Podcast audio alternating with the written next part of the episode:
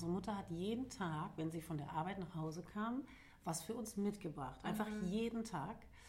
Und das war auch wirklich so, dass wenn der Schlüssel ging, meine Mutter hatte ein relativ großes Schlüsselbund, mhm. also hat man schon immer an der Tür mhm. gehört, diese ganzen Schlüssel, wenn die klimperten, dass es unsere Mutter ist. Und dann sind wirklich alle Kinder aus allen Zimmern auf diese Tür zugestürmt und haben sich an die Beine unserer Mutter gehängt, oder wir alle.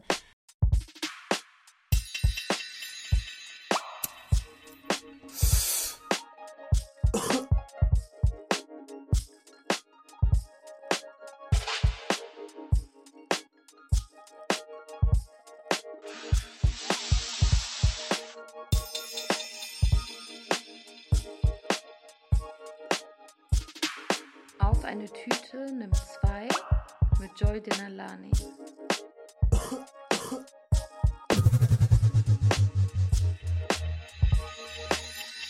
Hallo und herzlich willkommen zu einer neuen Folge auf eine Tüte.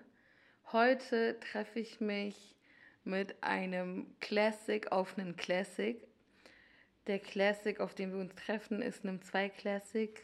Jeder kennt das süße Bonbon mit dem weichen Kern in Orange und Gelb.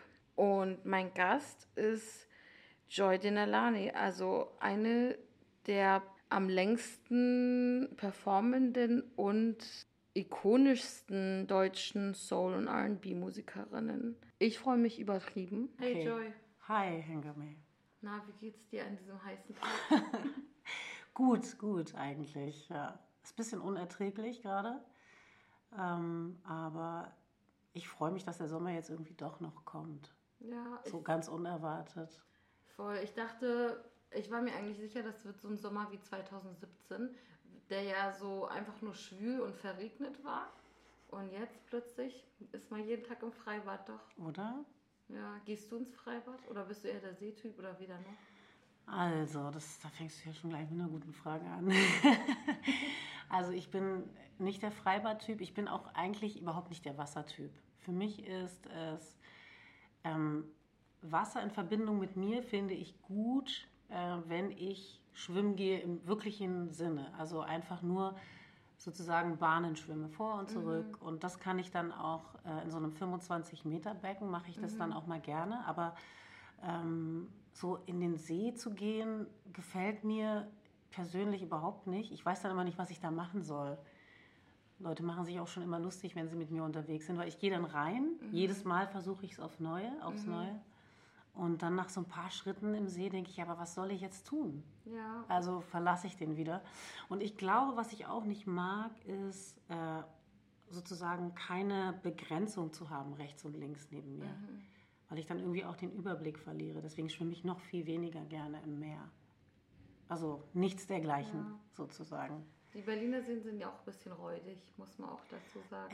Echt, findest du? Also das Wasser ist halt so braun. Ich meine, es gibt den Liebnitzsee ein bisschen weiter mhm. raus. Mhm. Das ist so, man sagt das Kuba von Berlin, mhm. weil der Sand so weiß ist und so, aber... Es gibt doch so viele Seen. Das ist doch ja. irgendwie das Erstaunliche auch an der Stadt, dass um die Stadt herum es so viel Gewässer gibt, das eigentlich auch ähm, äh, badenswert ist. Also zum Beispiel dieser Sarkroer See, der ist richtig sehr, sehr schön. Also selbst ich, also selbst jemand, der eigentlich fast eine Schwimm-Planschphobie hat, geht da gerne mal rein und, okay. und macht ein paar Züge.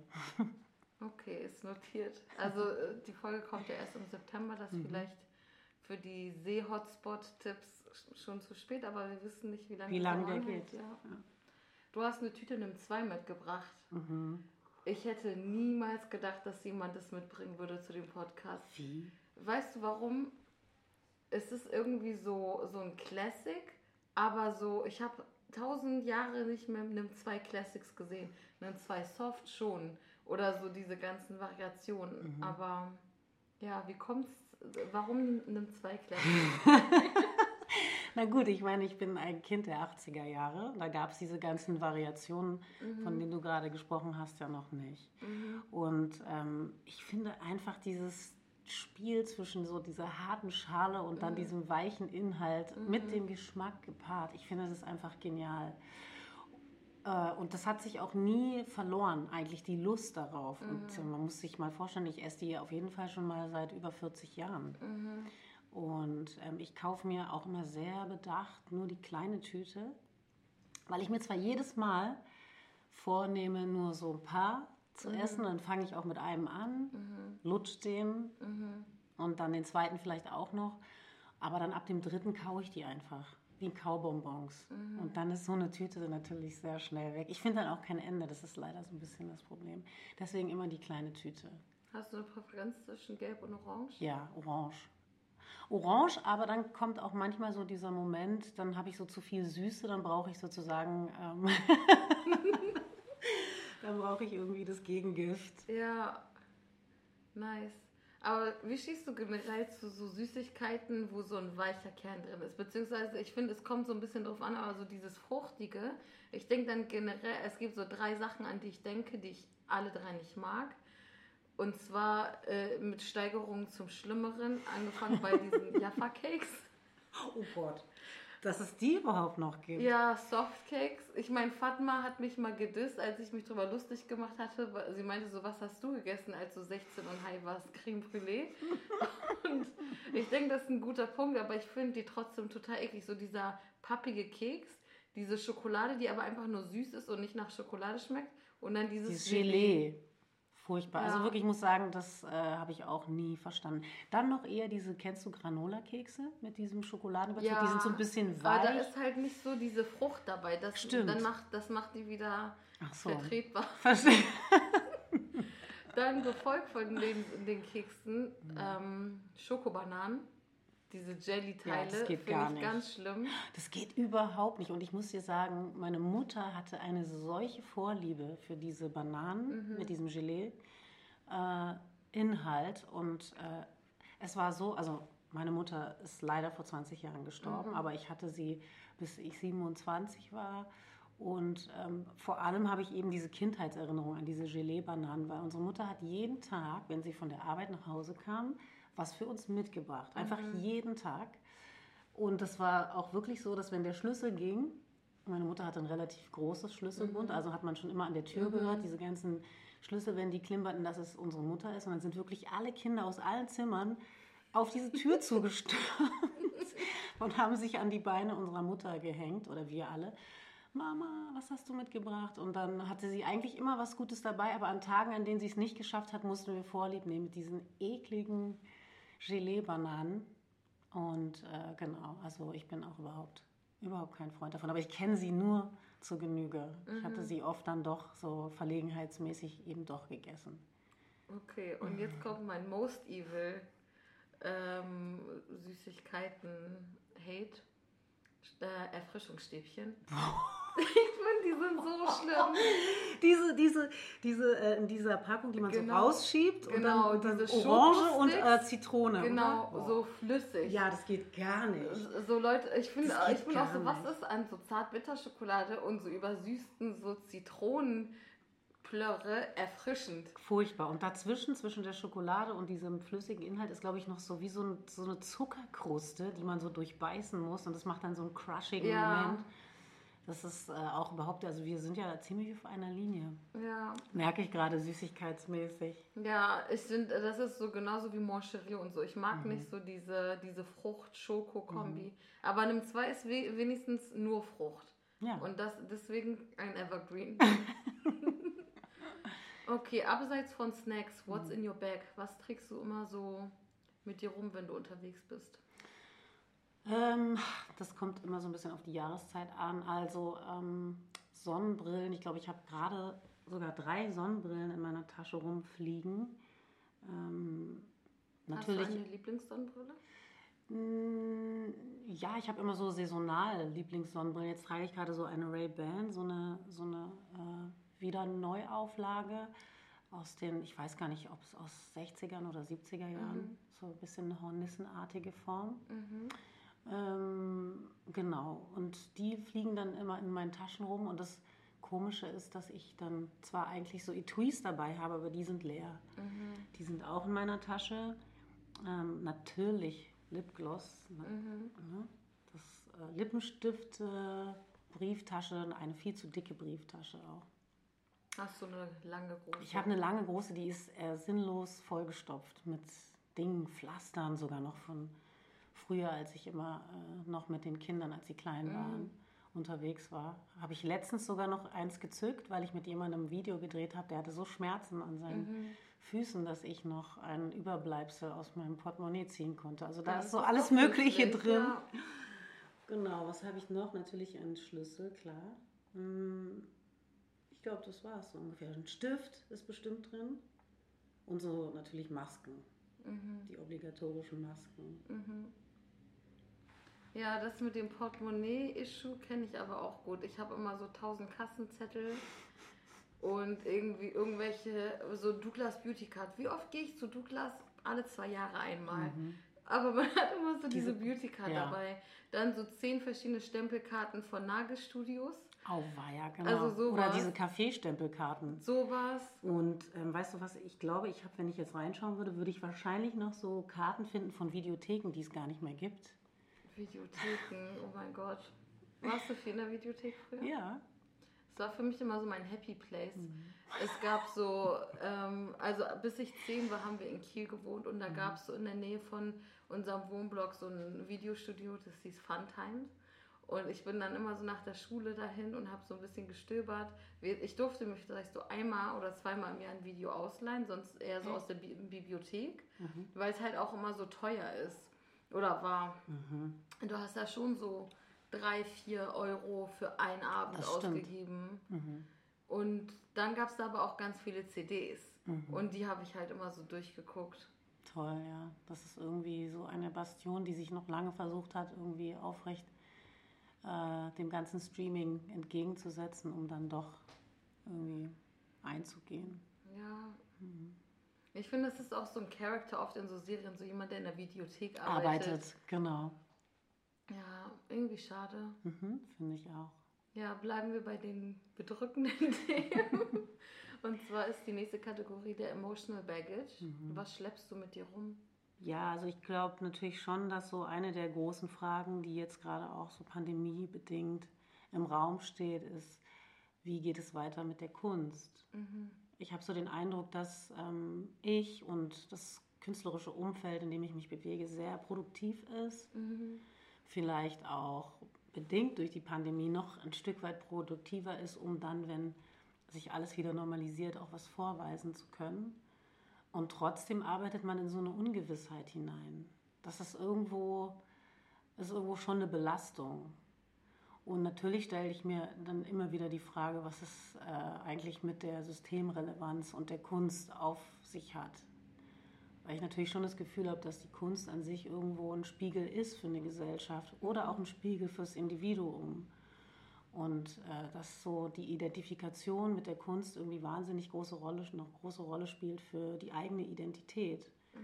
Und dass die dann jetzt sozusagen da so ähm, ja, weit an den Rand gedrängt wurde durch die Pandemie, das bereitet mir jetzt nicht nur Sorgen für mich persönlich als Künstlerin, sondern eigentlich auch sozusagen als gesellschaftliche Frage, wo, wo das hinführt. Weil ich schon den Eindruck habe, also die Leute brauchen Kunst, sie wollen Kunst, sie schreien danach. Und ja, das sind so Gedanken, die ich mir mache gerade. Ja, also bei unserem, bei der Folge mit Sascha Mariana Salzmann hatte Sascha zum Beispiel auch gesagt, Kunst ist auch systemrelevant. Also ähm, es ist vielleicht nicht die Krankenschwester, die irgendwie das Beatmungsgerät anschließt oder die Leute, die den Müll irgendwie wegfahren, aber es ist trotzdem das, was uns am Leben hält. Und also ne, gerade durch so eine Krisenzeit wie die Pandemie, wir gucken Serien, wir lesen Bücher, wir hören Musik. Ähm, und das ist ja das, was uns zum Zuhausebleiben auch so motiviert, dass man dann so Kunst konsumiert. Absolut. Bleiben wir bei den guten Sachen. Mhm. Was ist deine It-Bag? Wen oder was feierst du? Ich feiere eigentlich so die Generation, um deine Generation, um die Generation meiner Kinder, weil ich so das Gefühl habe, das ist so eine Zeit angebrochen, in der die Leute sich nicht mehr assimilieren und einfach irgendwie so einem System folgen wollen, damit sie eine Sicherheit für sich spüren, sondern das ist so eine Zeit, in der Leute auf verschiedenen Ebenen ja, ihren Mund aufmachen und, ähm, ungeachtet dessen, was das für Konsequenzen hat. Mhm. Und das gefällt mir einfach. Und äh, das halte ich auch für einen wichtigen Faktor für eine gesellschaftliche Entwicklung. Mhm. Und das feiere ich total. Hast du das Gefühl, du hättest, du identifizierst du dich mehr mit unserer Generation als deiner? Das kann ich so gar nicht sagen. Also ich, ich ähm, nö. Ich, ich finde, es gibt natürlich überall tolle Dinge rauszufischen äh, aus den Generationen vor mir und nach mir, auch aus meinen eigenen Reihen sozusagen. Ähm, ich finde einfach aber trotzdem irgendwie diese, diese Entwicklung total schön. Und natürlich setze ich sie in den Vergleich mit meiner Zeit, als ich jung war. Und natürlich gab es auch in meiner Zeit viel Protestbewegung. Das will ich jetzt eigentlich gar nicht so wegwischen. Und ich rede auch nicht nur so von klassischer politischer Protestbewegung, ich rede eigentlich von der allgemeinen, dem allgemeinen Mut mhm. zum Nein sagen. Mhm. Und das kann in verschiedenen Kategorien und in verschiedenen Bereichen äh, oder Feldern irgendwie zum Tragen kommen. Ähm, es ist nicht nur Fridays for Future, mhm. es ist mhm. nicht nur Black Lives Matter, es ist vielleicht auch Hip-Hop. Mhm. Und ähm, es ist sozusagen, ja, es sind sozusagen verschiedene Kategorien, in denen ich das Gefühl habe, dass die Leute genau hinschauen und ähm, sich nicht zurückschrecken lassen. Oder wie sagt man? Sich nicht einschüchtern, einschüchtern lassen. Ja. Und was ich noch wirklich toll finde und ähm, was vor 20 Jahren noch ganz anders war, ist, dass es mittlerweile einfach für viele Phänomene, die mich umtreiben, aber auch Leute aus meinem Umfeld umtreiben, eine Sprache gibt, weil es Wissenschaft dazu gibt. Ähm, ob es jetzt um äh, Gendersprache geht, ähm, ob es um, also eigentlich Diskriminierungsformen aller, aller möglichen Art geht das feiere ich total, dass wir eben nicht mehr über unsere individuellen Diskriminierungserfahrungen sprechen müssen, sondern dass wir es irgendwo äh, weg von uns äh, leiten können auf ein gesellschaftliches Phänomen hin. Und ähm, wenn man sozusagen formulieren kann, dass es ein Problem gibt, dann kann man eben auch nach einem Lösungsansatz suchen und das finde ich toll. Du hast also nicht so diese Angst vor neuen Wörtern, die so nee. viele ich sag mal eher so über 50 Leute. Überhaupt nicht, im Gegenteil. Also, äh, nee, ich finde, das ist ja interessant, sich zu entwickeln und, und zu lernen, zu lernen von den Jungen, zu lernen von den Alten. Also das ist, äh, möchte ich als Empfehlung auch mal an alle weitergeben. Es lohnt sich auf jeden Fall. Ja, ich finde es cool. Ich mag es, wenn Leute so pro-change sind mhm. und nicht so an so alten Dingen festhalten, aber es war früher so und so. Aber ja. ich glaube, das ist auch so ein White Thing. Ja, also ich bin gar keine Nostalgikerin, würde ich sagen. Nee, also es gibt natürlich manchmal, wenn man irgendwo läuft oder so, dann gibt es so einen Geruch, der einem so entgegensteht mhm. und dann mhm. ist man zurückversetzt in irgendeine Kindheitserinnerung mhm. und da, da geht man dann rein. Aber ich habe jetzt nicht sowas in mir verankert wie damals war alles besser, damals war alles einfacher. Ich meine einfach, ähm, wenn ich sowas sage wie vor 20 Jahren war das noch anders, dann ähm, also freue ich mich einfach irgendwie über diesen Progress, den man mhm. da gesellschaftlich gemacht hat, der auch geleistet wurde von Leuten, die sich an einem bestimmten Punkt gesagt haben, es reicht, es, es muss eine Wissenschaft dazu geben und äh, der, der ähm, schließe ich mich an und dann gehe ich da hin und ähm, bringe was zurück, was der Gesellschaft hilft, nämlich zum Beispiel ein Vokabular. Bist du eigentlich wenn es so ästhetische Nostalgie angeht, irgendwie am Start. Also wenn es so, also jetzt sind ja so die 00er Jahre nochmal so abgefeiert. Mhm. Und es, ich finde es interessant, dich dazu zu fragen, weil du warst ja damals auch schon trendy sozusagen. ja. Und jetzt sozusagen hören alle wieder so diese Musik mhm. und äh, feiern so diesen Style. Wie ist das mhm. für jemanden, der damals sozusagen originär dabei war? Genau. Ach du, ich finde, das ist eigentlich ja so wie mit allem. Man hatte so das Gefühl, dass Mode sich so alle 20 Jahre so reproduziert. Mhm. Und ähm, insofern ist es eigentlich jetzt so die logische Konsequenz, dass die 90er Jahre jetzt nochmal 20, 30 Jahre sich reproduziert, dass die jetzt nochmal aufkommen. Und die sind ja seit ein paar Jahren da. Und ich mochte sie damals schon. Ich mag sie auch heute noch. ja, nice. Ich mag sie auch. Ja? Ja, ich meine, ich war ja damals klein. Mhm. Deswegen ist es nochmal so ein Unterschied so Fashion und Musik so als Kind zu beobachten, mhm. was ich gefeiert habe. Da habe ich ja jetzt nicht meine eigenen Klamotten gekauft mhm. und konnte dann so Ja, bestimmt. Und jetzt sehe ich das so als neue Chance, mhm. quasi so aufzuholen, was dir damals genau, noch nicht genau. möglich war. Genau, was dann nicht erlaubt war für Kids. Ja, schön, sehr schön. Es gibt die Kategorie die Katze im Sack. Das ist ein Sprichwort, was aber nicht zu der Kategorie passt, aber sie heißt jetzt trotzdem so. Und zwar ist die Frage, ob es was gibt, wofür du dich früher geschämt hast und heute nicht mehr. Also grundsätzlich, glaube ich, gibt es so viele Dinge, für die man sich mal geschämt hat.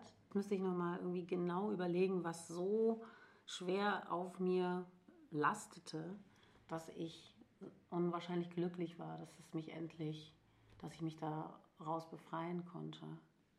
Vielleicht mal eine Musik oder vielleicht mal einen, einen Song, den ich gemacht habe. Ein bestimmter Song.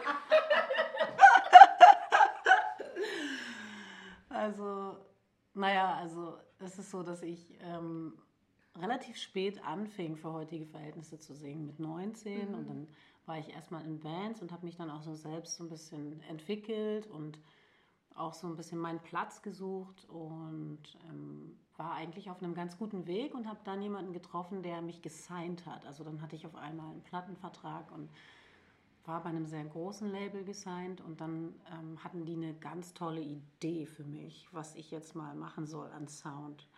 Und ähm, dann habe ich eben mich untypischerweise gebeugt einer Idee, die mir persönlich jetzt also ich kann gar nicht sagen, dass es so furchtbar war, mhm. aber es war insofern schon nicht gut, als dass es nicht, dass es sozusagen nicht, nicht etwas war, was mit mir ähm, primär zu tun hatte, sondern es mhm. war irgendwie etwas mir auferlegtes. Und ähm, das war ein Projekt, in dem ich war, das hieß Joy, mhm. Sugar and Cream. Und ich war Joy und dann hatte ich zwei Background-Sängerinnen, mhm. das waren Sugar and Cream. Und die standen immer neben mir und ähm, waren total nett. Die eine Özlem, die kannte ich aus meinem äh, Haus, in dem ich aufgewachsen bin. Mhm die wohnte da und äh, wir haben uns dann als Erwachsene zufällig wieder getroffen. Und Hayat war die andere. Also es waren sehr nette Frauen, die mhm. aber eigentlich keine Sängerinnen waren. Ja. Und da finde ich, fing dieses Problem auch schon so ein bisschen an. Oder das erklärt eigentlich schon so ein bisschen mhm. die Problematik, weil ich mich schon als Musikerin gesehen habe und auch als solche wahrgenommen werden wollte. Und dann war ich eben in so einem Projekt verhaftet, das ein, eigentlich so ein Hybrid war. Mhm. Und also nicht wahrhaftig genug. Mhm. Und dann habe ich mich da befreit mhm. daraus und da habe ich viele Jahre gebraucht, um darüber sprechen zu können, mhm. weil es mich dann doch belastet hat. Ja, aber es war dann nicht so, oder kennen es viele Leute? Bringt es viele Leute mit dir in Verbindung? Nö, also ich lüge aber, also ich erzähle, also ich unterschlage es nicht, mhm. ähm, aber es kennen irgendwie, glaube ich, weiß ich nicht, glaube nicht sehr viele Leute. Ja, ist ja dann auch schon 20 Jahre? Ist über 20 Jahre her, vielleicht ja. 24 Jahre. Ja. Mhm. Ja. Kennst du sowas auch? Mich für etwa, äh, etwas gemacht zu haben, also mich so ge, etwas gebeugt Dich zu verbogen haben. zu haben. Schmeckt gut. Schmeckt lecker. Danke. Für die Leute, die nicht zuschauen, also alle. ich habe ähm, so eine Limonade gemacht mit so Zitrone, Rosenwasser, Safran und Kardamom. Wow, sehr, sehr gut. Vielleicht gibst du mir das Rezept nachher. Das ist alles per, also so Augenmaß, nach ja. Gefühl Soul Food mäßig. Ja, so. halbe Zitrone, mhm. zwei Kardamom Beans quasi so mhm. gegrindet, bisschen mhm. Safran, zwei Esslöffel Rosenwasser, Esslöffel Ahornsirup und der Rest ist Wasser. Wow. Mit Kohlensäurewasser oder was ist das? Nee, ganz normales, gefiltertes Britta-Filterwasser. Okay, das ist ein wirklich guter Drink. Ja, meine Mutter, beziehungsweise im Iran ist es eh voll viel so, dass man so ganz viele Limonaden macht, die man so den Gästen anbietet, gerade so im Sommer. Ja, manche machen sich so einen Sirup fertig. Zum Beispiel ein Freund von mir, bei dem ich gestern war, hat so Sauerkirschsirup für so mhm. Limonaden jetzt ge äh, gekocht selber. Wow. Ja, aber es ist leicht gemacht. Da muss ich mich mal mehr an euch ranhängen, damit ich solche Sachen auch noch lerne. Von dieser tollen Generation, die ich gerade so hoch gepriesen habe. Generation Pinterest. Ja. Tumblr und Pinterest. Mhm. Ja, genau, um deine Frage zu beantworten, ob ich mich schon mal gebeugt habe, auf jeden Fall. ist es schon mal vorgekommen? Ich überlege gerade, ob mir so ein konkreter Fall so einfällt. Aber ich glaube, ich bin so, also mittlerweile auf jeden Fall so, dass ich so sagen kann, so, nee, kein Bock auf irgendwas. Also ich wurde letztes Jahr gefragt, ob ich nicht irgendwie so ein persönliches Sachbuch mäßig machen will, wo ich so meine Life-Story quasi erzähle und daran aufgehängt quasi so verschiedene politische Sachen. Mhm. Und ich bin so, das ist jetzt an sich kein schlechtes Format. Es gibt Leute, die das toll machen, zum Beispiel Alice Hastas oder Margarete Stokowski. Mhm. Aber ich selber habe eigentlich nicht so Bock, so aus meinem Leben so viel zu erzählen. Ich will eher so künstlerischer arbeiten. Mhm. Und dann war ich auch stolz auf mich, dass ich gesagt habe, Nee. Dass du dich eben nicht hast ja, verbiegen lassen. Ja, genau, dass ja. ich nicht so war, aber es, äh, die meinten dann so, ja, aber es wird sich gut verkaufen. so, Kein Argument für mich. Ja. Ja. Genau. Ja, bleiben, aber bleiben wir beim Stolz auch. Mhm. Ähm, die Kategorie heißt eingetütet. Mhm. Und die Frage ist, was ist etwas, worauf du stolz bist, was du dir aber nicht auf den Lebenslauf schreiben kannst? Also es kann eine Eigenschaft sein, es kann ähm, eine Leistung oder ein Achievement so sein, aber du kannst es nicht auf deinen Lebenslauf schreiben. Also es klingt jetzt vielleicht so ein bisschen sehr abgedroschen, aber eine Loyalität, mhm. glaube ich. Ähm, doch, ich glaube, dass ich sehr loyal bin ähm, und dass ich äh, sehr treu bin auch. Mhm. Dass ich sehr ehrlich bin. Das, glaube ich, ist nicht, kommt nicht immer so gut an dann in jedem Moment, aber dass das schon auch oft irgendwie dazu geführt hat, dass sich so Freundschaften oder Beziehungen auch festigen dadurch, dass man irgendwie Dinge anspricht. Ich kann schlecht die Dinge nicht ansprechen. Und wie gesagt, das ist eigentlich jetzt keine so besonders, besonders großartige Eigenschaft, auf die ich stolz wäre, aber im Zusammenhang mit der Loyalität und der Treue ist das, denke ich, schon auch ein Punkt, der da irgendwie mit einzufügen ist. Ich finde, das sind richtig gute Eigenschaften und auch welche, die nicht genug wertgeschätzt werden. Also gerade in so einem Umfeld, also ich finde so, ich glaube, jedes Arbeitsumfeld ist mehr oder weniger so, aber ich habe das Gefühl, dass in so künstlerischen oder auch, also oder so Kunstszene mäßig, mhm. dass da viel so Opportunismus da mhm. ist und so hintenrum ja. Und auch so eben so dieses Verbiegen, nicht ehrlich sein und so. Und deswegen finde ich es besonders bold, weil es auch Sachen sind, die oft bedeuten, man entscheidet sich für etwas, was einem am Herzen liegt und nicht irgendwie für das, was sich am besten verkauft mhm. oder so. Mhm. Ja, ja, also das äh, sowieso auch, also im künstlerischen Bereich gab es jetzt zwar diese Sache, die mir unangenehm war, von der wir gerade gesprochen mhm. haben, aber ich denke, dass ich seitdem eigentlich einen relativ geraden Weg gegangen bin, auch davor. Und ähm, mit diesem Weg eckt man natürlich auch an. Und das ist mir im Vorfeld dann auch immer schon bewusst, dass es jetzt nicht das, sagen wir mal, kompatibelste ist, was ich mache. Aber dass es das ist, was ich kann. Und ich habe mich irgendwann, ich habe gelernt, mich darauf zu verlassen, äh, die Dinge zu machen, die ich irgendwie überblicken kann. Mhm. Und das heißt nicht, dass ich mich nicht weiterentwickle, ähm, ich versuche natürlich schon immer irgendwie dran zu bleiben und, und ähm, ja, irgendwie in der Vorwärtsbewegung auch das Leben zu meistern quasi. Aber ich versuche Dinge zu tun, äh, von denen ich das Gefühl habe, das ist irgendwie, das kann ich. Äh, das kann ich vertreten auch ähm, vor mir und vor, vor der Welt. Gab es deswegen oft schon so für dich so Situationen, wo du dich von Leuten krass verabschieden musstest, weil, ja, ne? Ja. Also nicht so viele. Es ist jetzt nicht so, dass ich äh, zurückblicke und sage, oh, da gab es jetzt aber wirklich viele Leichen im Keller oder so. Das, mhm. das würde ich nicht sagen. Aber ich, also ich bin sehr loyal, ich bin eben auch treu, wie vorhin mhm. schon erwähnt, aber es, es, es hat natürlich auch Grenzen. Und ähm, die Dinge müssen sich immer irgendwo auch ausgleichen. Und wenn man an einem bestimmten Punkt, also ich an einem bestimmten Punkt das Gefühl habe, jetzt ist die Investition auf der einen Seite so groß und es kommt nicht genug zurück, dann hinterfrage ich diese Beziehung erstmal, mhm. dann hinterfrage ich sie auch nochmal. Mhm. Und dann beim dritten oder spätestens vierten Mal ist sie dann für mich auch irgendwie passé. Und es ist auch okay. Also ich bin jetzt niemand, der harmoniebedürftig mhm. ist. Ich bin jetzt nicht eine Person, die sozusagen lieber in Harmonie lebt und mhm. dann irgendwie Dinge hinunterschluckt dafür, sondern ich Harmonie entsteht für mich durch irgendwie eine offene, ehrliche, auf Augenhöhe stattfindenden, äh, stattfindenden Austausch. Damit kann ich gut relaten, auf jeden Fall. Ja, was ist dein Sternzeichen? Oh, Zwillinge. Echt? Ja. Ich hätte voll gedacht, Skorpion oder Löwe. Meine Kinder sind Skorpion und Löwe. Echt? Wirklich? Stimmt. Ein Kind hat morgen Geburtstag. Ja. Ich bin Skorpion. Ist ja witzig. Oh. Ja. Difficulties. ja, aber ich hätte voll gedacht, weil Complicated. du so sagst, du bist ehrlich und loyal. Ja. Das sind so zwei Eigenschaften, die ich nicht mit Zwillingen verbinde. Weißt du, ich bin sogar doppelter Zwilling. Also im Aszendenten bin ich auch noch Zwilling. Und im Mond?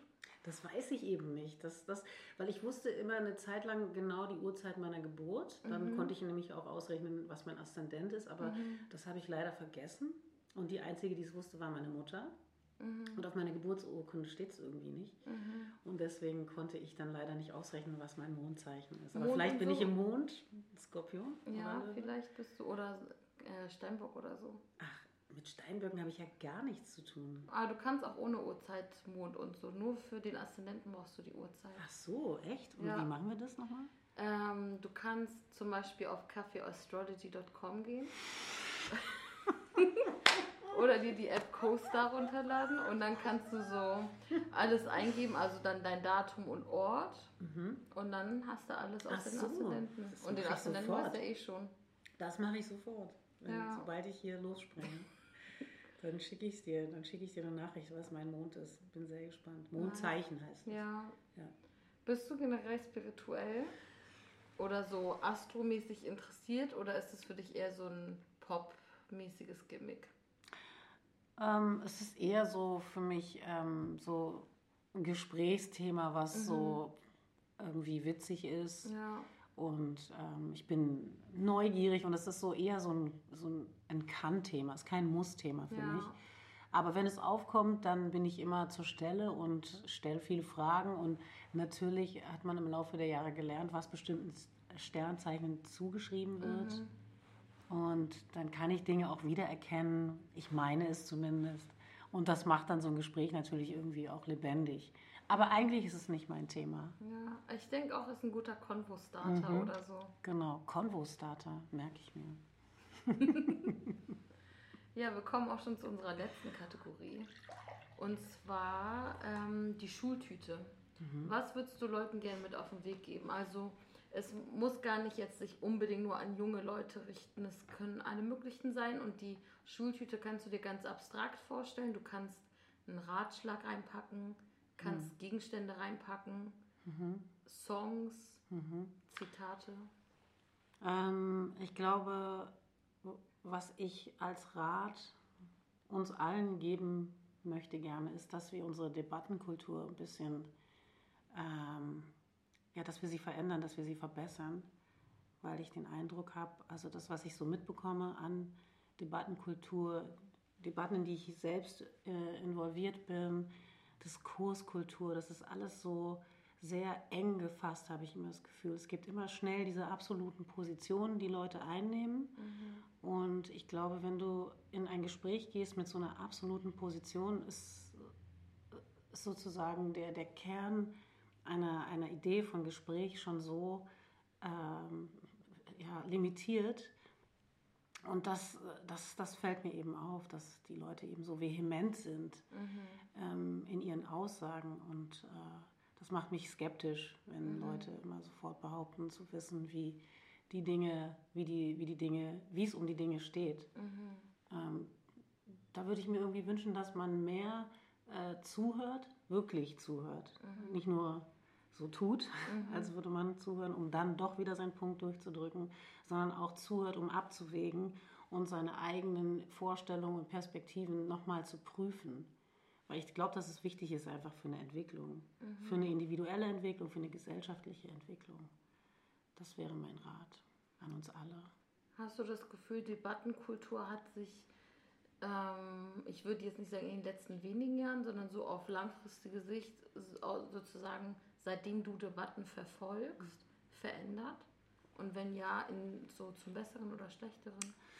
Also es ist natürlich eine noch komplexere Zeit jetzt, also durch diese Globalisierung, durch das Social Media, das Internet. Mhm. Ähm, das verändert natürlich auch die Art des Austausches. Der mhm. Dialog ist ein ganz anderer. Und die Menschen, die Dialoge führen, zum Beispiel äh, auf öffentlichen Plattformen, sind auch andere, weil natürlich jeder irgendwie mitmachen kann, darf, soll auch.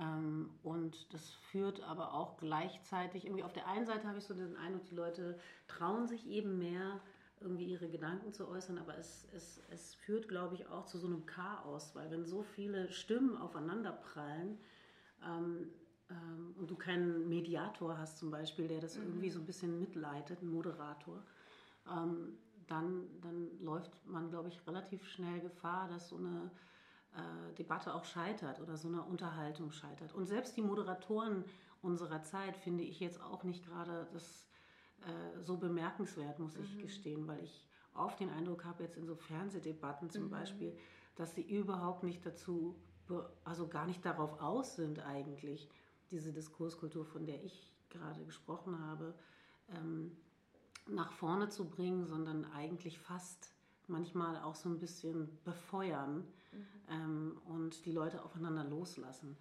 Und das ist dann vielleicht äh, irgendwie fernsehtauglich, entertainment-tauglich, aber es, es macht natürlich schon auch was mit der Gesellschaft, wenn sie vor dem Fernseher sitzt und lernt, ah okay, so muss man es machen, dann hat man, hat man seinen Punkt gemacht. Und äh, insofern, ich glaube schon, dass es äh, spitzer geworden ist ähm, dass der Raum enger geworden ist, den man hat, dass die Zeit auch weniger geworden ist, die man hat, um nachzudenken. Wir haben auch so mhm. wenig Zeit, Gedanken zu formulieren oder sie nochmal zu überdenken. Du musst immer sofort irgendwie zurückliefern. Und dieses sich gegenseitig Sachen zu liefern oder ne, Meinungen zu liefern, das führt dann wieder zu so einer Verhärtung, ist mein Gefühl. Und das klingt jetzt natürlich alles so ein bisschen naiv und auch ein bisschen diffus. Ähm, aber ähm, ich denke, dass daran unbedingt zu arbeiten wäre. Mhm. Wie siehst du das? Ich denke, Leute, ich finde, Differenz ist erstmal wichtig, aber man muss, die Leute wissen nicht, wie man streitet. Und zwar so, dass es, dass nicht die Leute irgendwie komplett fertig gemacht werden. Ich denke, es ist ja auch so eine Kontextfrage. Ne? Mhm. Geht es darum, mit Nazis zu reden? Mhm. Weil das mache ich nicht. Oder mhm. geht es darum, dass man unter Leuten, die erstmal grundsätzlich wissen, wir wollen das Gleiche, so miteinander spricht, dass Differenzen auch existieren können, mhm. ohne dass man dann deswegen ein schlechter Mensch ist oder das. Absolut. Also, oder ich glaube auch so, das Thema Scham spielt eine große Rolle mhm. in vielen Diskussionen. Man schämt sich als dumm rüberzukommen oder eben als nicht radikal genug. Mhm. Und ähm, es muss sozusagen so eine Fehlerfreundlichkeit geben, es muss aber auch eine Integrität geben, dass man sagt, okay, wenn jemand irgendwie 20 Mal irgendwas sagt, was irgendwie oder so, so sich immer wiederholt ähm, mhm. in einem Verhalten, was schädlich ist oder so, wollen wir der Person immer noch einen Benefit of the Doubt geben, wenn wir den vielen anderen Leuten nicht geben. Mhm. Mhm. Also, dass man eben auch nicht mit so einer Doppelmoral arbeitet. Mhm. Also, ich glaube, natürlich ist es erstmal wichtig, dass, wenn wir von Diskurskultur sprechen oder Debatten, mhm. dann ist natürlich die Grundvoraussetzung eigentlich erstmal eine Gesprächsbereitschaft auf beiden Seiten. Also, mhm. davon gehe ich jetzt mal dann aus und wenn die da ist, finde ich es äh, natürlich schon sehr spannend äh, zu hören, was die andere Seite sagt. Und mir geht es auch nicht darum, dass man am Ende einen Konsens findet. Ja. Und mir geht es auch nicht darum, den anderen zu vernichten. Mir geht es irgendwie darum, dass ich so den Eindruck habe, es ist schwer, Differenzen überhaupt stehen zu lassen. Es ist oben oder unten. Es ist richtig oder falsch. Mhm. Es gibt relativ wenig Zwischentöne. Und ähm, das spiegelt dann, glaube ich, einfach nicht den Kanon an, an Meinungsmöglichkeiten wider, mhm. wenn es nur das eine oder andere geben darf. Und natürlich hast du recht, es gibt irgendwo Grenzen, mit wem spricht man, mit wem spricht man nicht. Auch das ist, für mich total klar. Aber wenn man sich begibt in ein Gespräch, ähm, dann finde ich, gibt es irgendwie Regeln, die man hinzuziehen sollte, ähm, um so ein Gespräch auch wirklich interessant zu machen. Ja, voll. Jetzt noch eine Bonusfrage. Mhm. Wie ist es eigentlich, in Corona-Zeiten ein Album rauszubringen? Du hast ja vorhin schon so ein mhm. bisschen mhm. drüber gesprochen, aber hattest du beim kreativen Prozess so das Gefühl, du musst so die Pandemie inhaltlich mit einbeziehen? gibt es einen Corona-Track? Nein, es gibt keinen Corona-Track. Ähm, ich habe ähm, das Album auch vor Corona schon fertig mhm. Gehabt. Es ging eigentlich nur noch darum, wann ist ein guter Zeitpunkt, es zu releasen. Mhm. Und äh, Anfang des Jahres, im Januar, war dann klar, wie so der Zeitplan ist. Und dann kam eben Corona dazu und das hat alles umgeworfen. Und trotzdem war ich nicht in so einer, ähm, ich war nicht in so einer Starre, so wie viele eigentlich um mich herum in so eine Schockstarre verfallen sind, sondern ich war trotzdem super agil und ähm, hatte irgendwie das Bedürfnis, äh, trotzdem weiter zu marschieren.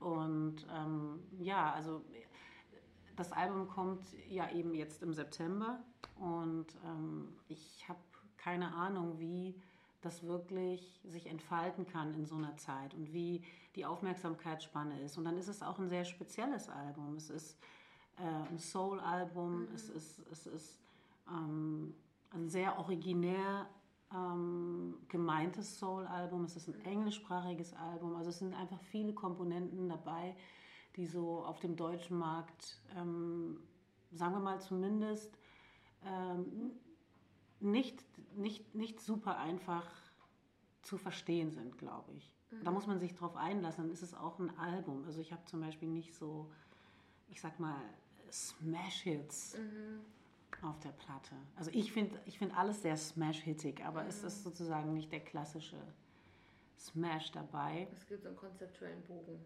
Genau.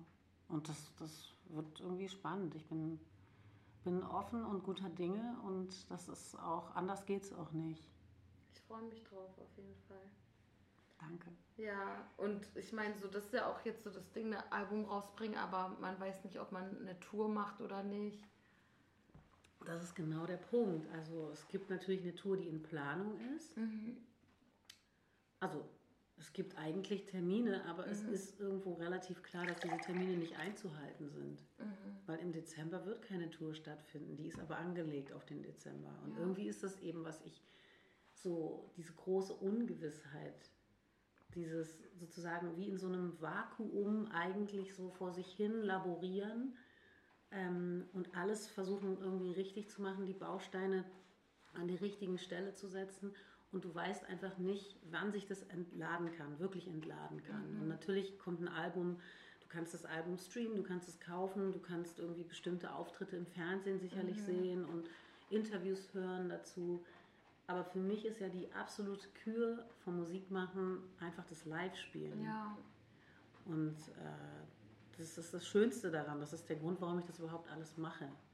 Und das ist jetzt in so großer Gefahr und äh, die Zukunft so ungewiss, dass, ähm, ja, dass ich es nicht anders kann, als auf mich zukommen lassen.